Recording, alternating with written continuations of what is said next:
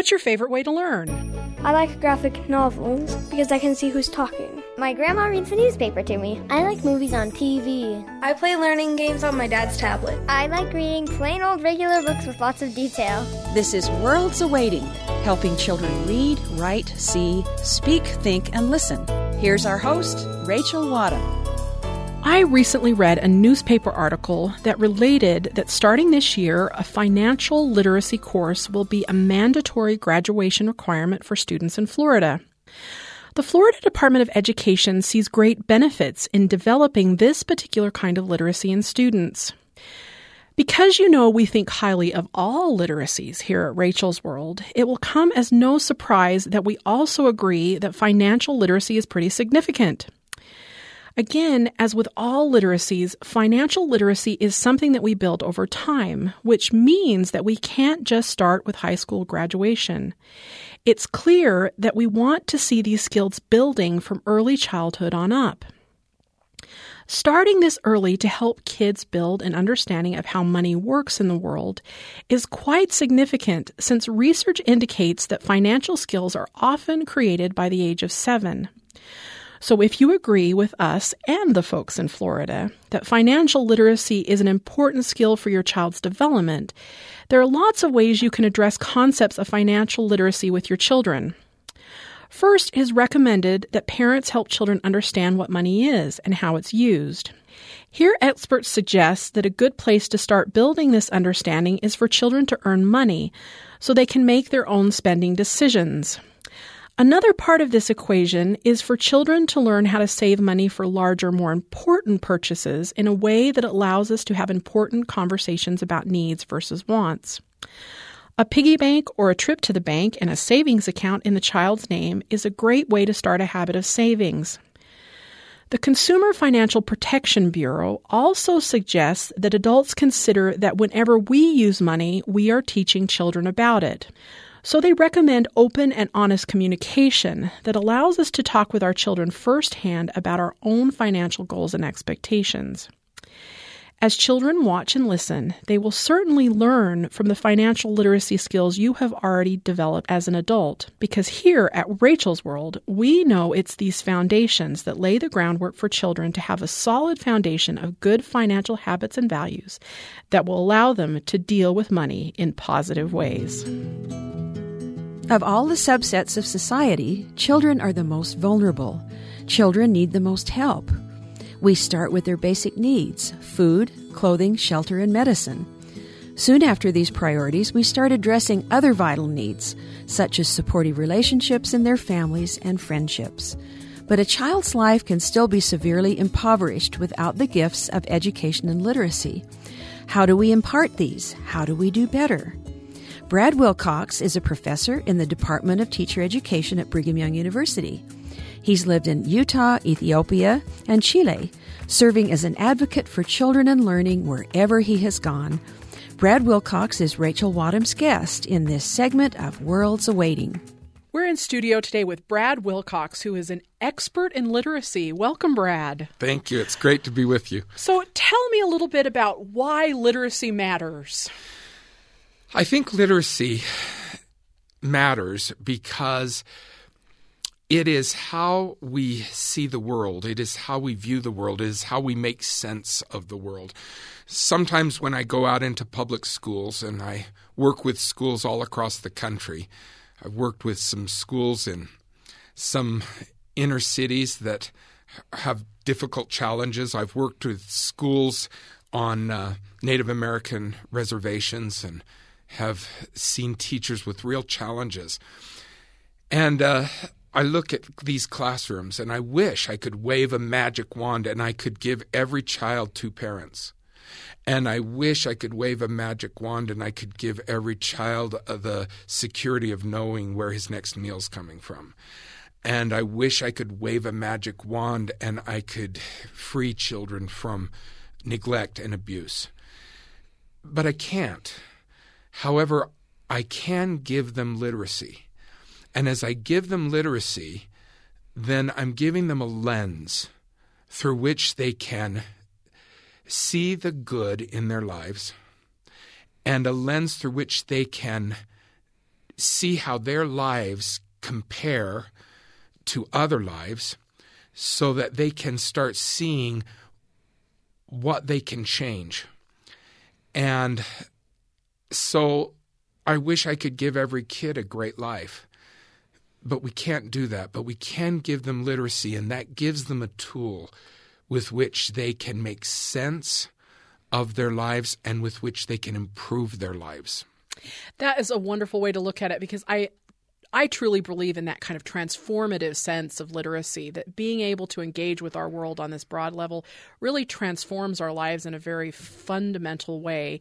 So, how do we go about understanding that scope of literacy when it's it's much more broad than just maybe reading a, a book or something like that? Well, I think one of the things we can do is remember that there are two modes of of uh, literacy.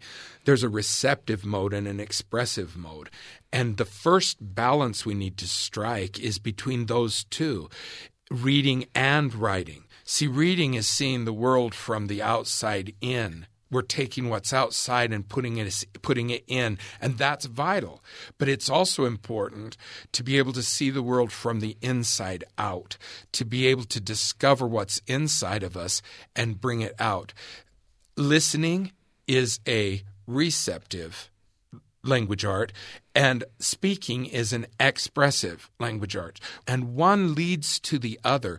And so I think we've got to be able to find that balance. And when it comes to literacy, traditional literacy of reading and writing, we need to be able to help kids. And we've got to stop thinking about, well, I just need to help teach my kid to read. We also need to say, writing's an important part of this. And we need to give kids a chance to be able to express themselves. Did you ever see the movie? Movie Freedom Writers? I did. That's a wonderful movie. I always tell my students who are training to be teachers that they need to see that movie, not just because it does a good job of telling a feel good teacher story about a teacher who makes a difference in inner city LA, but it's how she makes the difference. See, these kids are up to here, they're fed up to here with outside in. Don't give me one more rule. Don't give me one more assignment. Don't give me one more thing to read. They want to bring it the other way. And when she finally recognizes that, she gives them journals and she says, This way you can write what you're learning, what you're thinking. You can write about your life. And if you want me to look at it, put it in the locker at the back of the room. And what happens? They all put it in the locker at the back of the room. Everybody. These are high school kids, but they're searching for that validation. They have lives full of meaning and full of problems and full of significance, and they want to share that. And they had never been given that opportunity because we've got to make sure that they learn this and this and this and this to get ready for the test. Well, I'm sorry, but a test isn't always the best way for kids to express themselves. Most definitely. And I think with the balance of literacy, sometimes it's that expressive, creative part that we don't pay as much attention to. Why do you think that is? Why do you think we spend less time on that more creative, expressive sense of literacy? Well, in about the year 2000, no child got left behind, but writing got left behind. The arts got left behind. Expression got left behind. And I'm not knocking uh, the goals of that program or any program that's trying to help children. But I do think it's important that we remember that reading, writing, and arithmetic have always been the basics in American schools. When I look back at my own elementary school experience, what do I really remember? Well, I remember being in a little singing group and singing patriotic songs and doing our little actions. I remember a dance festival. I remember being in a play and being so excited when I got to, they put makeup on and a costume and we were going to go out and be in this little play. And I look at those experiences and I think, my goodness, so many of those experiences were artistic, they were expressive. I wonder now in schools, if children are having those same experiences and opportunities, or if we're leaving some of those sadly to the side in our rush to up the test scores. Yeah, I think in some ways we are leaving those behind. And one of the things smart I, teachers smart aren't. teachers aren't, and yeah. they, they they're finding ways to integrate the arts with literacy, and so there are teachers who are really keeping that because they know how important it is. Uh, there are parents who are finding ways for children to be expressive as well as receptive. But it takes a very clever parent and a clever teacher to keep that balance when it's not built into the system. Yeah, so how can we do that? How particularly as parents in the home, how can we build some of those activities or senses into our own home life? Rachel, I think every parent can learn three words, and those three words are going to make a huge difference in the literacy level in the house, and that's to, with, and by. Reading to children, reading with children, and giving kids a little chance to read by themselves. Writing to children. What? Yeah, little notes to kids. Put it on the mirror, put it on a pillow, put it in a lunchbox. But write little notes to kids. Writing with kids. Hey, tell me what you want to tell grandma and I'll type it here in the in the email that I'm writing. See, writing with kids and giving kids a little chance to write by themselves a journal. My kid, uh, my daughter grew up loving to read and write, and I just felt like the most successful parent in the world. Then along came my son. And he didn't want anything to do with books, nothing to do with writing, nothing to do with any of that. And I felt like such a failure. And my wife said, Well, he's motivated by money, so let's pay him for every book he reads. Well, you know, being a teacher, I knew that that kind of external motivation wouldn't last. It it it'd catch his attention for a day or two, but it wouldn't last. And so finally, I thought, no, what he needs is time. So, and he needs books. If you want a kid to swim, you can't put an inch of water in the bottom of a swimming pool. You got to fill the pool. So we went down and we got tons and tons of books from the library and we put them all over his room. And then we sent him to bed a little early. He said, I'm not tired. Then read. I don't want to read. Then sleep. See, if the choice was read or sleep, then sometimes reading won. And then Mrs. Pigglewiggle caught his attention. And pretty soon the Berenstain Bears caught his attention. And pretty soon he was reading. And it came down to giving him a little time. He had the model. My wife and I read to him. We read with him. We read his little school books that came home with him. But we hadn't given him time when the TVs turned off, when the computers turned off, when he could just be with books. And that's when he started catching on to this whole magic of literacy. So let's remember to, with, and by, not just in reading, but in writing. Writing to kids, writing with kids, and giving kids a chance to write by themselves and journal or letters are absolutely the best way ever for kids to be able to have a moment when the spelling doesn't count too much and the and they can it doesn't have to you know be the nicest handwriting but they can still get it out and have that chance to just have the magic of getting it out. My little granddaughter's a kindergartner now, and it's so cute because she's realizing that she can communicate through writing. So the other day, her mom was busy talking on the phone, and she kept trying to get her mom's attention. And finally, she went and wrote her mom a note. And the letters, they don't even spell conventional words, but you can tell that she had something to say. And she went and just presented her mom with this note. And I think, well, how does she know to do that? Well, she's received notes from grandma, from grandpa, from mom, from dad, from caring teachers. And so she knows the power of literacy. That is a wonderful story that really shows how, when you make that connection between what is being communicated and how it's being communicated, just how it can open a world for a child. Well, I love the title of this program, Worlds Awaiting. I think it's an awesome title because that's what literacy is. Literacy connects them to worlds awaiting. Great thing to end on. Thank you so much for your time today, Brad. Thank you. Rachel talking with Brad Wilcox about how literacy, which includes reading, writing, and the arts, can open doors for children to worlds of learning and opportunity. Next, author of teen novels, Jennifer Nielsen, talks with Rachel about the joy she has experienced interacting with her fans and the satisfaction of helping them to want to read. She believes in the great power of what reading does for a young person, not for obvious reasons, but also in promoting their emotional and social health and well being. Jennifer Nielsen is a New York Times best-selling author. Her books include the Ascendance trilogy, beginning with The False Prince, the Mark of the Thief series, and the forthcoming A Night Divided. Here's Rachel and Jennifer. We're in studio with Jennifer today. Welcome, Jennifer. Oh, thank you very much. You know, one of the things that I think is exciting for authors today is the fact that there's so many opportunities to interact with your readers and to be able to get feedback from your works about how they're experiencing it. So, how do you interact with your readers? I think this is the part of my career I take most seriously, and I know that every author is different in terms of what time they can offer, and you know, I have my limits and and stuff too, but but when it's a young person, I will give them as much time as I possibly can just because I know what that would have meant to me when I was young.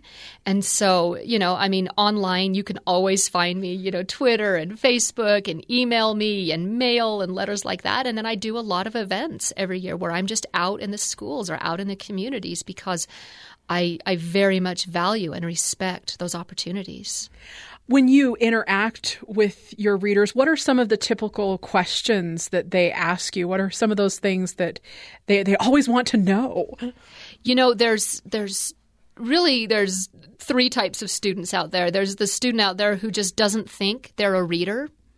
And so they're not really engaged. And I love these kids because I'll see them at the beginning of a school assembly and I'll kind of identify them in the audience because you can tell they are just they they don't want to be there.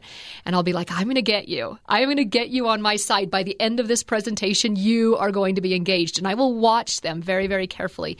There are the students who you know write, writing and reading it's all fine and stuff but they're really just going to ask the questions that uh, just keep them out of class longer. And that's all the typical ones. And that's, you know, what inspired you to write this series? And, you know, all of those same questions that authors get asked a lot. And then there is the component of, of student who knows me or knows my work or they want to become a writer themselves. And to them, I will give everything I possibly can in terms of you have me right here in front of you. What is it I can do to push you further along in your goals? I love that sense because really it's true that different readers come to works in different ways with different expectations. One of the things I love about your work is that, that you really have strong male characters. And I think that sometimes, particularly for young boys, having a strong male character is a great thing for them if they're a reluctant reader. So, have you seen instances where maybe one of those ones that is not the reader that's sitting in the assembly has actually become a reader because of your books? You know what? I met a girl just yesterday. It was actually really funny. They're building a house near me. And I was just visiting, and I happened to mention something about writing that I, I wrote or that I mean it came up and they're like, "Oh, what titles?" And I said the name of one of my titles. And this girl, she was 13, just starts screaming right in the middle of the street. And she's like, oh my gosh, oh my gosh, oh my gosh. And it was so funny. And she was reading, she had just finished um, one of my series. And um, like the whole family had been reading it. And she's like, I don't even like reading, but I love these books. And it was so awesome. And her mom was standing there, and her mom was just like, Thank you for doing this um, the, the incredible thing is that I don't think we necessarily understand the full power of what reading does for a young person. It is so much more than just vocabulary acquisition or literacy. What it does for the child emotionally and for their stress levels and for their academic levels and their social bonding is extraordinary. I cannot think of a career that for me would provide more meaning. And I think that's a wonderful way to look at it because there is so much of that story and how that helps us just be better human beings that is so much a part of it. So I personally am grateful that you are part of that and that you've added so so much to this canon. When you interact with your readers, I'm sure there's something that surprised you and you're like, "Oh, I never thought of that." So what's been surprising in these interactions? Um, you know, there've been um you know, just people who maybe didn't realize who I was until they're in the moment, like, you know, the conversation yesterday and then they're screaming in the street. But I'll tell you, it's not so much the funny, it's the it's the serious. It's the serious moments because I know that there are teachers out there and parents and these people who do care about and love children. They are saying all of these things. But for me to come in and interact with a child who loves me because they love one of my books, I, I respect if I say it they are going to listen. So, for example, I met a young man. All right, it was he would have been eighth or ninth grade down in the south, and he was waiting in line for um, one of my books, and he was waiting with a person. I thought, I think she's a little old to be mom. I think she's grandma, but it was a very familiar relationship, and I'm just kind of watching this as they're moving forward in line, and I thought, why is this such a familiar relationship? And I thought, I bet he lives with her, which made me wonder about mom and dad, and I didn't know, and um, they got up to the line and I signed the book, and the signature line was Face the Wind. And I said to him, I said, Do you know what this means? And he shook his head. He didn't know. And I said, All right, face the wind. It means when you're in a windstorm and all of that stuff is coming at you, your instinct is to turn away, put your back to the wind, and turn to where it's easier.